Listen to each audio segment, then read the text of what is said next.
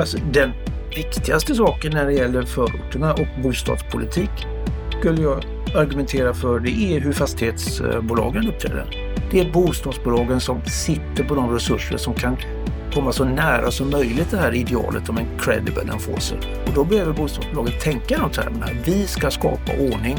Vi sitter på de resurserna. Vi är, liksom närmast av att kunna hjälpa till att skapa den här ordningen och då behöver bostadsbolagen ta det ansvaret, det sociala ansvaret. Det viktigaste för att vi ska komma till rätta med våra utsatta områden, för att vi ska lösa den etniska segregationen, ja, det är att fastighetsbolagen, att bostadsbolagen tar sitt ansvar, sitt sociala ansvar. Det menar professor Peter Esaiasson som du får möta här i Bopolpodden. Vi har ett intressant, något dystert samtal om våra utsatta förorter vad som egentligen gäller, vem som har ansvaret, hur diskussionen går om de här problemen. Efter samtalet med Peter så får du träffa vår expertkommentator Kent Persson och han är inte lika övertygad om att det bara är fastighetsbolagens ansvar. Han pekar ut det offentliga som en otroligt stor del, att vi måste stärka våra skolor, att det duger inte längre på det sätt som det förs och att vi måste ha tålamod. Varmt välkommen till Bopolpodden, till ett något dystert avsnitt, men där vi sätter fingrarna på de utmaningar som behöver lösas. Varmt välkommen. Jag heter Anna Bellman.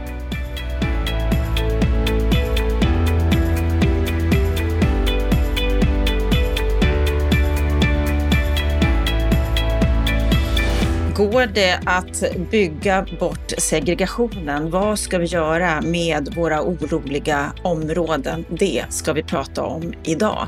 Och därför har vi bjudit in statsvetaren Peter Esaiasson. Varmt välkommen till Bopolpodden. Mm, tack så mycket. Vad är din sinnesstämning idag? Lite grått väder ute, så att eh, samtidigt ny vecka så är vi dubbelt. Dubbelt, ja det är bra. Du Peter, för den som inte känner dig, professor i statsvetenskap vid Göteborgs universitet sedan 99, har forskat kring demokrati i alla dess former, ofta uttalat sig i media om svensk partipolitik, skrivit böcker, kröniker och så vidare. Något mer man behöver berätta om dig för att lära känna dig väl?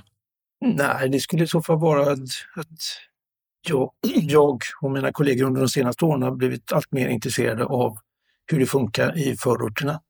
Som då som ett uttryck för eh, praktisk, eh, hur demokratin funkar i praktiken och då egentligen med utgångspunkt i hur det offentliga samtalet fördes kring, eh, kring förorterna. Där vi tyckte att eh, vi var kanske inte helt, vi var inte nöjda med, med eh, hur resonemangen gick. Att, eh, eh, det var för svart och vitt och det var antingen var det ett uttryck för strukturell diskriminering eller också så var det bara elände i förorterna. Så vi ville ta reda på egen hand hur det funkade att skaffa oss en egen bild och, och det har vi hållit på med de, eh, de senaste åren. Och vad är det för bild ni har hittat? Mycket mer komplext än vad, än, än, än vad som brukar framkomma. Och en av många saker är att eh, Eh, det finns liksom två attityder bland de boende som, som eh, inte alltid brukar komma fram. Den ena attityden är det man ofta diskuterar, det, är, liksom, det kan man kalla för gör något. Och det är att stärka institutionerna, att eh, eh kanske allra viktigast, att eh, eh, människor efterfrågar bättre fungerande skolor och också eh, mer saker för ungdomarna att göra. Sånt. Det är en sån gör något-attityd. Men den andra attityden som vi också ser, det är alltså att skärp er-attityden att eh, väldigt många, och den är lika utbredd som gör något-attityden, och man kan tycka båda sakerna, att man är irriterad på andra, på eh, andra personer i området som man inte tycker gör det de behöver göra, bör göra för att det ska funka bra i området. Och det handlar om föräldrar som ska hålla koll på sina barn, det ska bli mindre skräpigt, eh, grannarna ska bli mindre störiga, alltså allt sånt som man förknippar med ett ordnat område där folk är förbannade på andra personer i området. Och den attityden, den här skärperattityden, den brukar inte dyka upp så mycket i diskussionen. Mm. Du har ju uttalat dig mycket om just det här med förorten, om segregation och så vidare. Du kallades nyligen för kändisprofessor när du uttalade dig i Fastighetsnytt. Hur ser du på det epitetet? Det ena gav det andra. Det var ett lite, lite märkligt uttalande. Jag undrar om du till exempel visste vem jag var innan eh, vi hade det här samtalet. Så att det, jag tar inte det så allvarligt. Nej. Det du i alla fall sa i den intervjun, det var att det går inte att bygga bort oroliga förorter utan att först bli kvitt etnisk segregation och stökiga individer. Nej, men man kan ju tänka sig rent logiskt. Vad behövs det för att det ska bli bättre ordning i ett område? Vi kan börja med att enas om att det behövs bättre ordning, att det är liksom det grundläggande problemet i förorterna. Att eh, den sociala ordningen behöver bli starkare, människor, det behöver bli bättre social kontroll. Vi kan prata om det om det är så, men jag, jag menar att det är precis det som de boende tycker och det är det som man som utomstående tycker. Om det är så att man vill ha bättre ordning så finns det liksom bara två logiska möjligheter. Den ena möjligheten är att eh, folk som bor i området eh, skärper sig och eller man får bättre social kontroll mellan de personerna som redan bor där, att de ändrar sig helt enkelt eftersom man startar från ett dåligt läge med, med bristande ordning. Och den andra möjligheten är att man ändrar på vilka folk, vilka folk som bor i området, alltså att man får fler vad man kan kalla skötsamma personer som flyttar in i området och också att fler personer som är mindre skötsamma flyttar ut från området och inte bosätter sig i området. Det är, liksom, det är de två logiska möjligheterna som finns. Och därifrån får, får, får man jobba. Och jag tror ju att det är, det är svårt att få människor att ändra beteende. Så att eh, det som behövs i förorterna är alltså att fler personer med som, ja, låt oss kalla det för skötsamma, att fler skötsamma personer flyttar in. Rent logiskt. Och det du också har sagt är ju inte bara att det är fler skötsamma personer utan fler personer med svensk-svensk bakgrund. Ja, nej, det har vi inte riktigt sagt då för att eh, det är ju eh, det är väl en av de sakerna som vi sett i, när vi gör våra intervjuer med de boende, att det är inte särskilt hög efterfrågan på att eh, svensk-svenskar ska flytta in i området. Det är inte det man efterfrågar i första hand. Och det är väl klokt då för att eh, svensk-svenskarna kommer antagligen inte flytta in i, de, flytta in i förorterna för att man skyr dem. Svensksvenskar skyr förorterna och har gjort då sedan, eh, sedan 80-talet eller egentligen kanske ännu eh, längre tillbaka, längre tillbaka i tiden, alltså 70-talet, som de byggdes överhuvudtaget. Svensksvenskar vill inte bo där. Och, eh, så att man hoppas att, eh, att det ska hända, det, det är en fåfäng förhoppning. Utan det här, ska man, ska man få fler, de skötsamma personerna som kan flytta in i förorterna då, om man nu köper den analysen, det är personer som Eh, med utländsk bakgrund som själv har någon typ av anknytning till området och som trivs i, i den miljön. Så att det, det, här, det här är en angeläget för de 30 procenten, nästan tredjedel av Sveriges befolkning som har utländsk bakgrund, att eh, liksom, ta hand om och få ordning på förorterna. Svensksvenskarna kommer inte att göra jobbet. Men i Göteborgs-Posten i somras så skrev du att för att minska den etniskt baserade boendesegregationen i förortsområdena så måste befolkningens sammansättning ändras. Närmare bestämt så behöver fler personer med svensk-svensk bakgrund flytta in. Det kan låta krast men är sant per mm. definition. Mm. Ja, det är ju sant per definition. Men sen är det en annan sak om det kommer hända. Eh, att det är ju större sannolikhet, tror jag, att få skötsamma personer med utländsk bakgrund att flytta in. Annars, men om man med eh, bara gå på ren semantik. Vad betyder etnisk segregation? Om vi pratar om den etniska komponenten i segregationen, ja det är ju att det är personer med olika etnisk bakgrund som bor i ett område. Och ska den etniska segregationen minska så måste fler personer med svensk bakgrund flytta in. Så det är, det är ju bara igen, ren logik. Ren logik, men samtidigt så kommer det aldrig att ske. Nej, precis. Så, så det betyder att uh, segregationen är här för att stanna? Om vi med segregation menar etnisk segregation så kommer den att finnas kvar sannolikt under mycket lång tid framöver. Eh, om eh, de försök man gör idag för att minska den etniska segregationen eh, bygger, handlar väldigt mycket, handlar ofta om nybyggnation, att man ska bygga eh, mer blandat och med blandade upplåtelseformer, kanske mer eh, villor och mer eh, bostadsrätter. Men antingen är det så Alltså att det här är en empirisk fråga, så att det är ingenting som jag har inte undersökt och jag har inte sett någon annan som har gjort det heller, men eh, en ren en prediktion. Att när det händer, man bygger nytt i förorterna, så de som flyttar dit, om det ligger husen eller de nya bostäderna ligger nära eh, det andra området, då är det person, i första hand personer med utländsk bakgrund som flyttar dit. Eh, om det är personer med svensk-svensk bakgrund, etniska svenskar, eh, som flyttar dit, så är det oftast i områden som ligger ganska avlägset från eh, de här, det, det man, kärnan och centrum i de utsatta områdena. Och då har man ofta liksom väg, egna vägar dit och man behöver inte handla i affären i centrum och så. Så att det kan se bra ut på pappret men det leder inte till någon eh, blandat boende mellan etniska grupper som man då egentligen efterlyser. Så det går inte att bygga bort segregationen? Nej, inte den etniska segregationen. Det går kanske att bygga bort den när det gäller att få ordning på området. För att det, det finns ju förstås inget samband eh, mellan att vara etnisk svensk och vara skötsam, utan det viktigaste om man är skötsam i den här liksom, eh, hålla koll på varandra, social kontrollmeningen. Och det är det viktiga. Om vi tittar på det nya politiska styret i Göteborg så vill de att nyanlända ska placeras i bostadsområden med hög status. Kommunalrådet Jonas Atenius, socialdemokrat, han har sagt till SVT att sedan decennier tillbaka så har det varit våra förorter som har fått ta det ansvaret. Vi vill nu att man placerar nyanlända i de välmående områdena. Och som exempel på välbärgade områden som tidigare inte har tagit emot så många nyanlända så nämner Jonas Atenius sin egen stadsdel Torslanda. Hur ser du Peter på det här förslaget? Ja, det är väl en intressant tanke och om man verkligen menar allvar med att eh, hela eh, staden, hela, ja, i det här fallet faktiskt då samhället, inte bara staten utan hela samhället ska ta ansvar, så är det väl det här en, en, en väg att gå. Sen är ju nyanlända, det är ju en väldigt speciell grupp.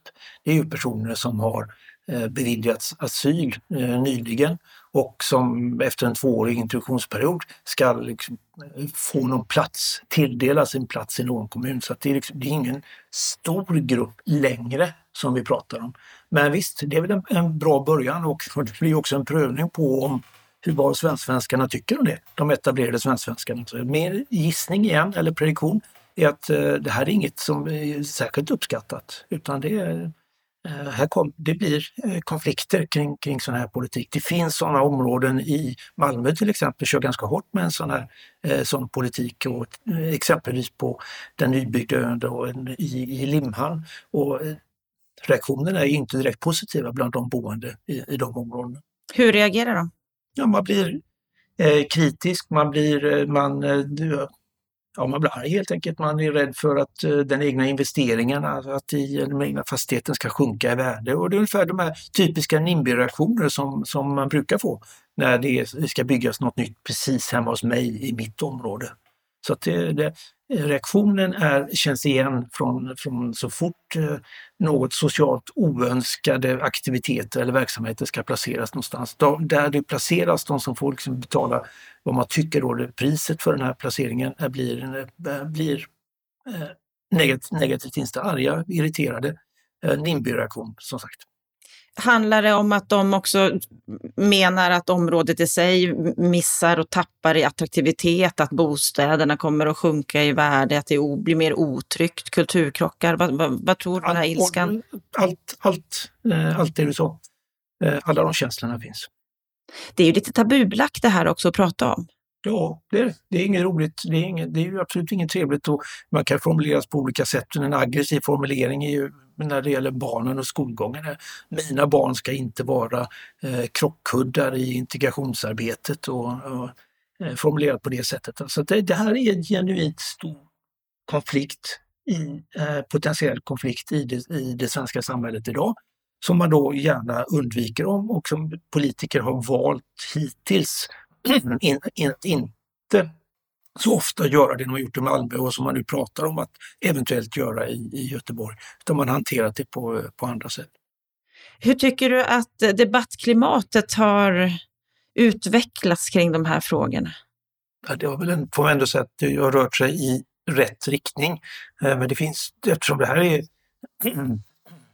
som du säger, känsliga frågor, det är jobbiga frågor. Så fort man pratar om, om hierarkier och, och status och, och eh, också etniska eh, konflikter så, är det, så, så det blir jobbigt att prata om det. Så att det gäller att hitta en balans och den balansen är svår att hitta för ofta det, risken är ju att man tar i för mycket och att man liksom, ja, tycker att man, nu har jag varit tyst så länge så nu måste jag få säga vad jag egentligen tycker. Och så, så eh, uttalar man sig onyanserat. Och just att hitta den här balansen. Att, eh, länge var det helt förbjudet att prata om etnicitet och så är det fortfarande inom vänstern, alltså många stora vänstergrupper. Och att man vill inte, etnicitet får inte vara viktigt, det är bara klass som räknas.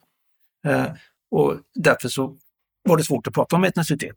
Och om man nu börjar prata om etnicitet i större utsträckning så finns det ju risk att eh, balansen slår över åt andra hållet, att man blir onyanserad och eh, säger att allt är etnicitet eller att Eh, just att man pekar ut grupper, verkligen pekar ut grupper. Så det är just att det, det här får, vi, får prov, vi får provprata oss fram helt enkelt.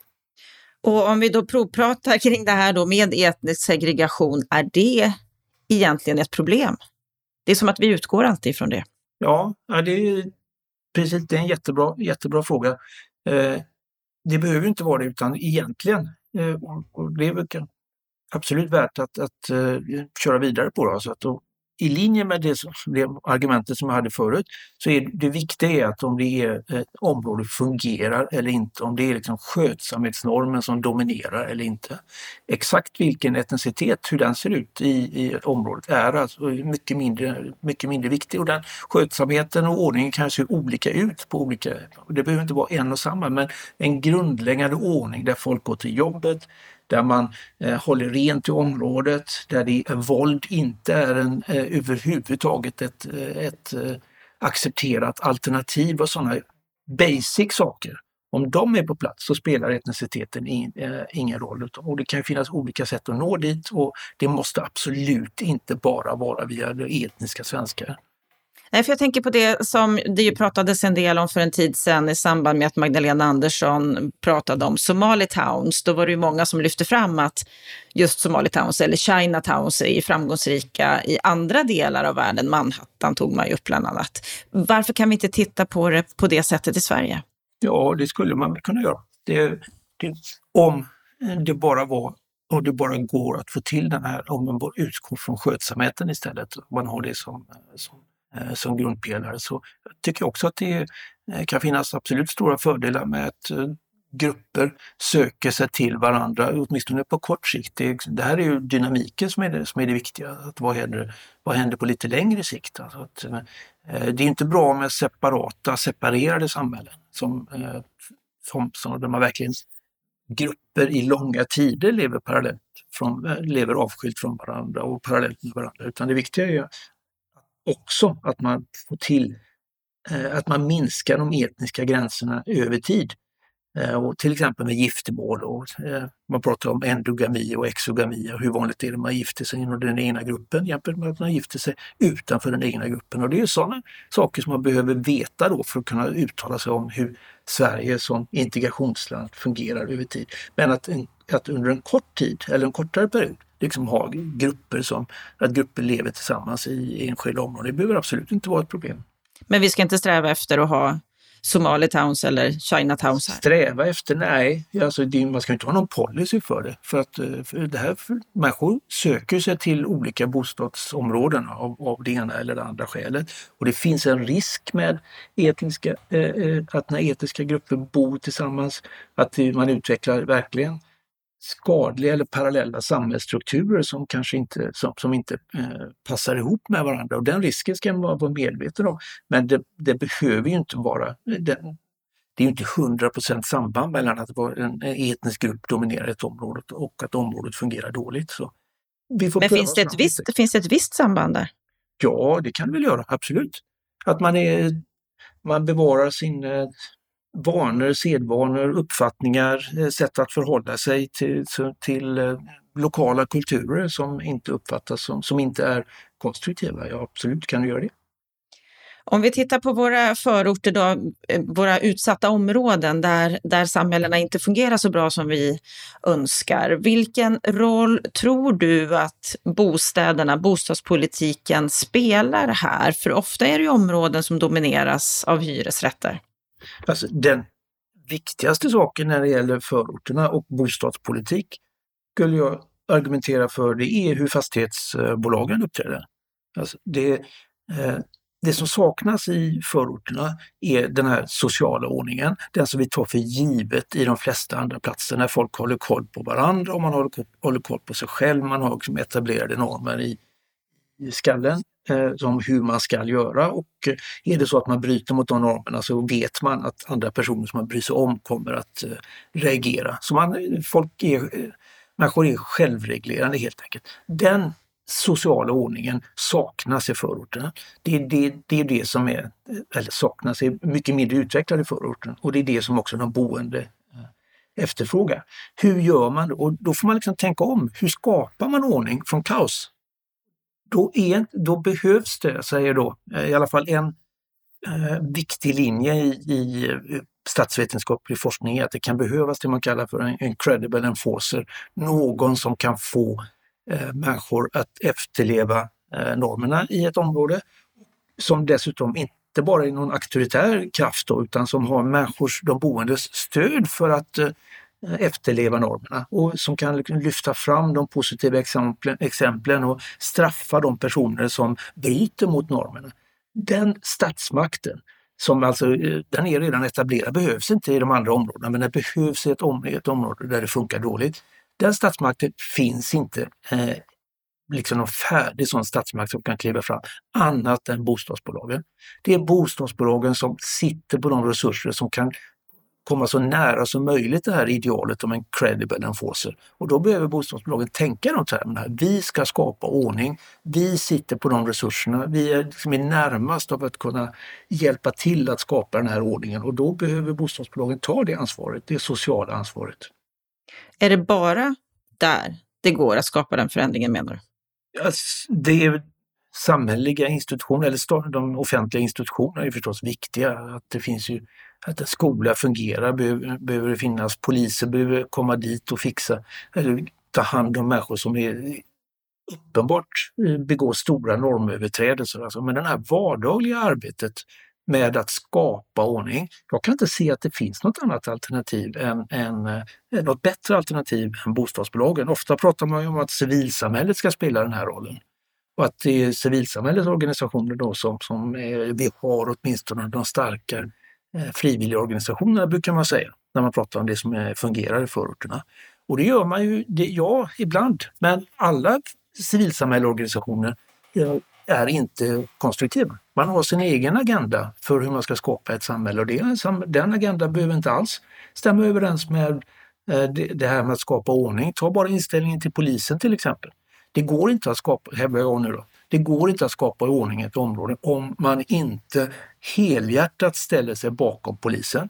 Om man inte eh, självklart liksom är beredd att gå arm i arm med polisen genom ett område och visa att nej men det, eh, på gott och ont, eh, svensk polis är, har goda ambitioner och det svensk polis behöver i området är att bli, eh, få starkare, bättre möjligheter att faktiskt göra och äh, faktiskt agera med kraft. Då. Och det, då måste civilsamhällesorganisationerna ställa upp bakom, bakom den här inställningen. Det håller inte att säga att eh, ja, men de är en rasistisk organisation eller eh, de är eh, bara ute efter att trycka dit oss och så. Och alla, alla civilsamhällesorganisationer, föreningar funkar inte på det sättet. Man gör inte det. Man är inte beredd att gå med polisen i arm, gå med polisen arm i arm genom området utan man tycker då att Eh, polisen kan vara en, en destruktiv kraft. Det är bara ett exempel på att civilsamhället, hela den här idén om civilsamhället är liksom feltänkt, för det funkar inte riktigt så. civilsamhälle, det är ju så, det är en idé bakom civilsamhället, att man bara genom att gå med i ett civils, en, en frivillig förening så skapas då det här efterfrågade sociala kapitalet, att man bör lita på varandra. Och det har forskarna försökt visa i 30-40 år för att det är en så vacker tanke att det funkar på det sättet. Men när man tittar på det empiriskt så är det, snarare, så är det precis tvärtom. Tendensen är snarast så att det är människor som redan litar på andra, dels andra generellt men också andra i den egna gruppen, som går med i föreningar. Eh, den sociala tilliten skapas inte av att gå med i civilsamhällesorganisationerna. Alltså hela den här civilsamhälleparadigmet som, är, som vilar så tungt över svensk stadsutveckling är, är, är feltänkt. Hmm. Intressanta tankebanor. Jag, jag funderar lite på Eftersom du har tittat så mycket på just förorter, vad som fungerar, vad som inte fungerar och vi nämner ju ofta Gårdsten som ett eh, exempel där det har gått åt verkligen rätt håll. Vad är det du ser att de har gjort på ett bra sätt? Eller om du har något annat exempel? Nej, men Gårdsten är väl ett bra exempel också för att det de inte har lyckats med i, i, eh, i området. Det de har gjort, liksom, min tolkning av Gårdstensmodellen, det finns ju olika som sagt, är att de har, gjort, de har agerat precis på det här sättet som credible enforcer.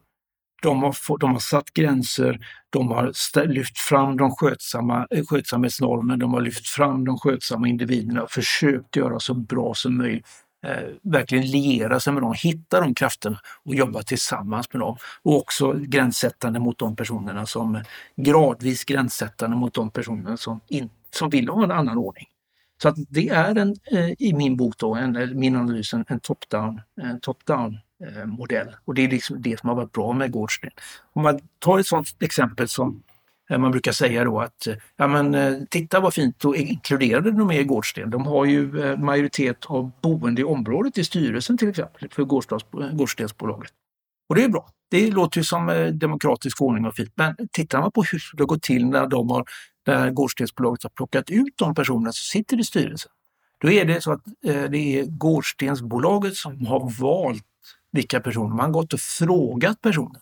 Vilka ska sitta, vill du sitta i styrelsen? Vi tycker att du är en bra person. Alltså absolut inte det här med att man ska välja underifrån med nomineringsprocesser och så.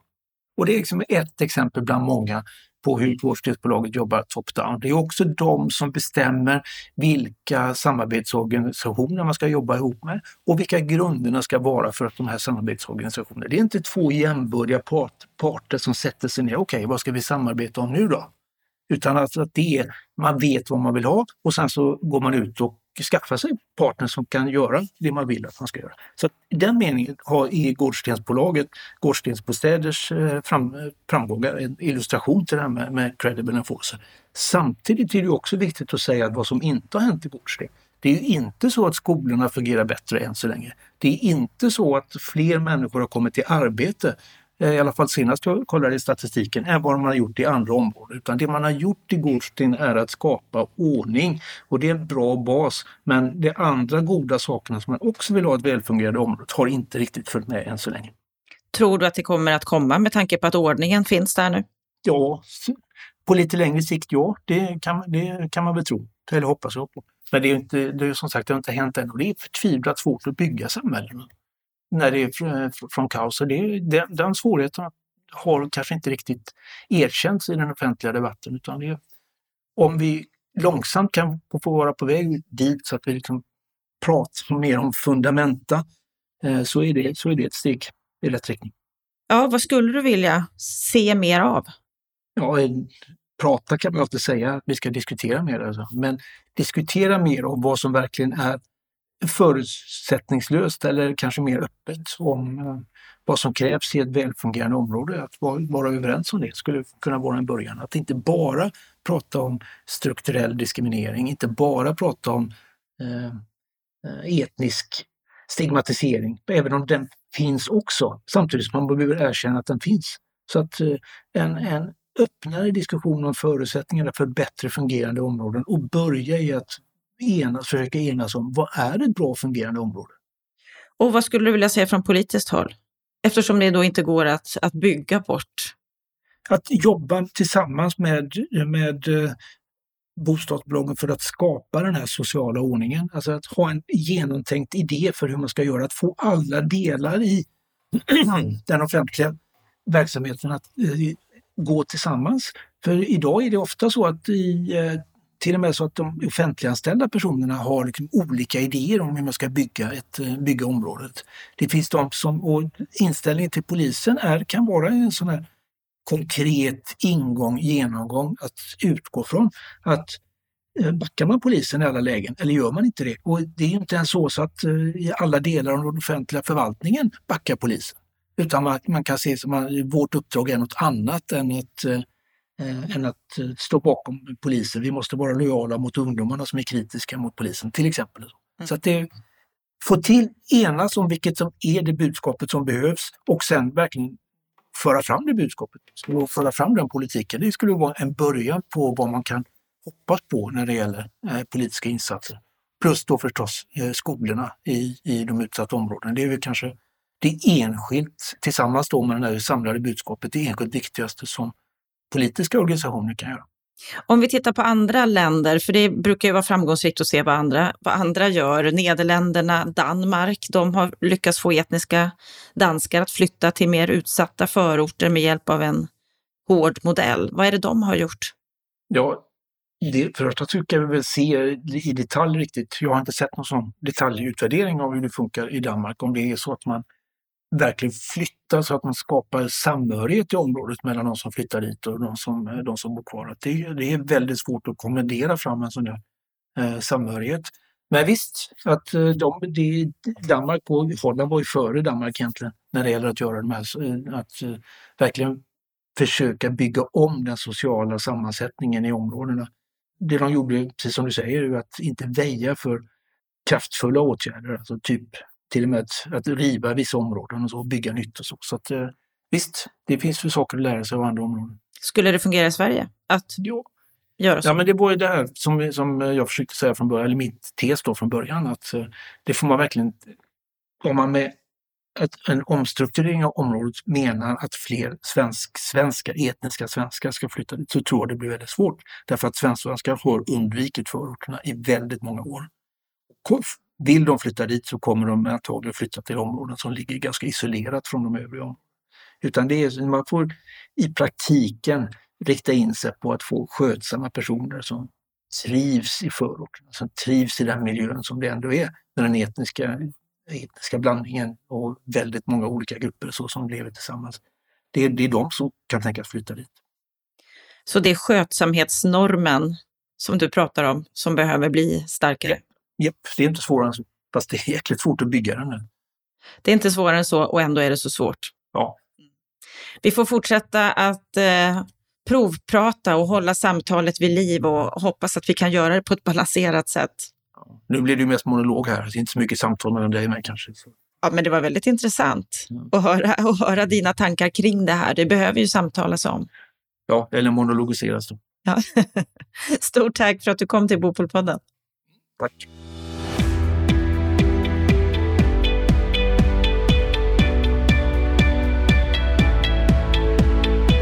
Då har vi hört samtalet med Peter Esaiasson, Kent Persson. Vad tänker du när du hör det här samtalet när vi provpratar om utmaningarna? Ja, det första som slår en eh, är ju att det är ett ganska dystert anslag, eh, det vill säga att vi har ett, ett, stort problem som inte är så enkelt att göra och det är mycket möjligt att det är både logiskt och realistiskt, men man blir lite nedstämd. Ja, jag kan förstå det, för på många sätt så känns det som att eh, det är lite grann att vi är vid vägs ände. Vi kommer inte att komma framåt därför att det är för svårt att hantera.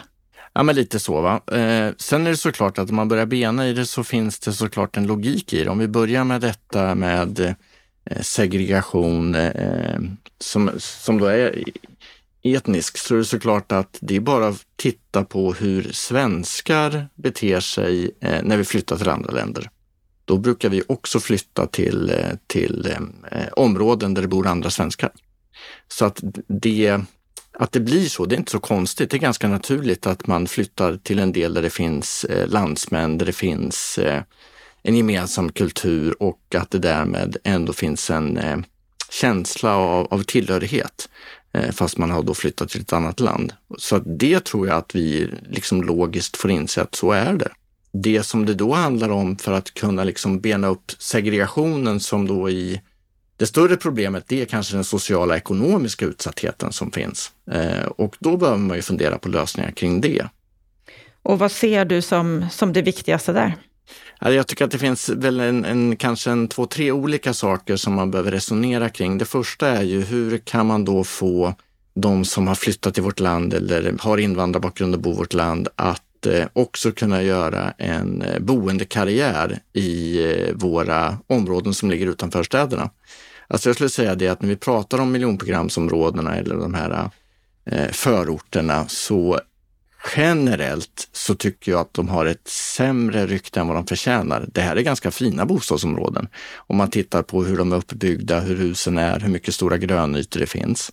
Eh, problemet har ju varit under de sista 20-30 åren att eh, när man väl har etablerat sig i Sverige och fått ett jobb så flyttar man därifrån. Eh, och då kan man fundera på hur skulle vi kunna göra, agera för att faktiskt kunna skapa en möjlighet till boendekarriär i de här områdena där de ändå skulle vilja bo. En sak som, som Peter lyfter väldigt tydligt och starkt här, det är ju att fastighetsägarna, boendebolagen, bostadsbolagen, de har en enormt viktig roll för att stärka attraktionen för de här områdena, öka tryggheten och så vidare. Hur, hur ser du på den vinkeln? Ja, det är väl den andra vägen då. Och sen skulle jag vilja komplettera med en tredje väg sen. Det är väl den andra möjligheten och då skulle jag säga det att redan idag så gör bostadsbolagen väldigt mycket. Eh, både de kommunala och eh, de privata som finns i den här typen av områden. Man tar hand om, om sina fastigheter generellt. men är också så att man investerar mycket och man lägger också en hel del resurser på, eh, på, det, på det sociala förebyggande. Men jag tycker att han hårdrar och Eh, och nästan säger att det bara är bostadsbolagens ansvar. Det köper jag inte. Alltså det här måste vara ett ansvar och då är vi inne på den tredje, tredje delen som krävs. Det är ju att det här krävs också ett, en, ett engagemang från det offentliga, det vill säga både från stat och kommun. Eh, fastighetsbolagen kan ta hand om sina fastigheter. Eh, jag tycker att man kan ha, vara ännu tydligare på nolltolerans mot klotter och förstörelse. Jag tycker att man också kan skärpa lagstiftningen så att det blir lättare att göra insatser i områden, att flytta till exempel eh, nedbrända bilar och så där. Allt för att liksom höja det, det, det yttre, eh, yttre i de här områdena. Men du kommer inte runt det offentligas ansvar. Alltså både stat och kommun måste ta sitt ansvar. Staten eh, först och främst i, eh, i de rättsliga åtgärderna, det vill säga att förstärka upp med polis på plats och synlighet. Och kommunerna handlar också om att både med förebyggande arbete, sociala insatser, vara på plats. Men också tycker jag att vi har sett en tendens eh, i flera kommuner runt om i Sverige. Det är att eh, de offentliga aktörerna, alltså kommunen, lämnar de här områdena. Det eh, finns i flera kommuner exempel på att man till exempel lägger ner skolorna i de här områdena. Och det är ju också en, eh, tycker jag, en väldigt olycklig olyckliga beslut, olika, oly, olyckliga signaler som skickas in i de här bostadsområdena, att man har ingen tilltro till att det här ska kunna gå och vända. Och här är du inne på då tre saker som är viktiga. Att man ska kunna göra boendekarriär, att bostadsbolagen, fastighetsägarna, de har sitt ansvar, men också polis, kommun, stat måste gå in och jobba mycket hårdare i de här områdena. Går det då att vända? Det kommer ta oerhört lång tid och det är ju Esaiasson inne på att även de exempel vi har sett så har man kommit en bit på vägen. Men man måste ha ännu större tålamod. Jag tror också att man behöver fundera på hur man ska investera i de här områdena med till exempel att, att upprätthålla skolorna och se till att det är bra skolor. Då måste man också investera i den inre miljön i skolorna, det vill säga ha som ambition som kommun att de bästa kommunala skolorna ska ligga i de här områdena. Man kanske ska samarbeta med friskolor för att också få friskolor till de här områdena. Eh, så att det krävs insatser och det krävs investeringar och det krävs att det görs över lång tid.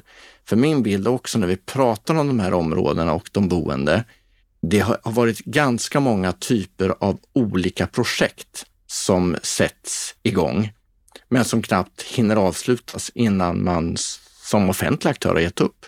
Och är det någonting man är trött på de här områdena som boende så är det halvhjärtade projekt som inte genomförs fullt ut och inte ger någon effekt. Det så konkret, så att, vad måste ja, göras må, annorlunda? Man måste gå in och göra långsiktiga investeringar. Både, både i, i, i fastigheter, reella, reella investeringar, men man måste också investera i det förebyggande och man måste ha en långsiktighet och ett tålamod på att det här ger resultat. Och då pratar vi 10, 20, 30 år i perspektiv innan det eh, går att vända utvecklingen i de här områdena. Och då låter det som att det är det offentliga tillsammans med fastighetsägarna som måste ta det här ansvaret. Fastighetsägarna kan ta sitt ansvar i att, att se till att de här fastigheterna eh, sköts, eh, att de förvaltas väl och göra en del sociala insatser. Men vi kan inte vältra över det här ansvaret på bostadsbolagen. Här måste det offentliga ta det största ansvaret. Tack Kent Persson. Ja, ett litet dystert avsnitt, fast det är ju så. Vi har utmaningar i vårt samhälle, saker som behöver hanteras, där ansvaret verkligen måste tas. Stort tack för att du lyssnar på Bopolpodden. Vi närmar oss årsslut, men på fredag är vi tillbaka igen med veckans Aktuellt och sen kommer en årskrönika nästa vecka. Så jag hoppas att vi hörs då. Må så gott!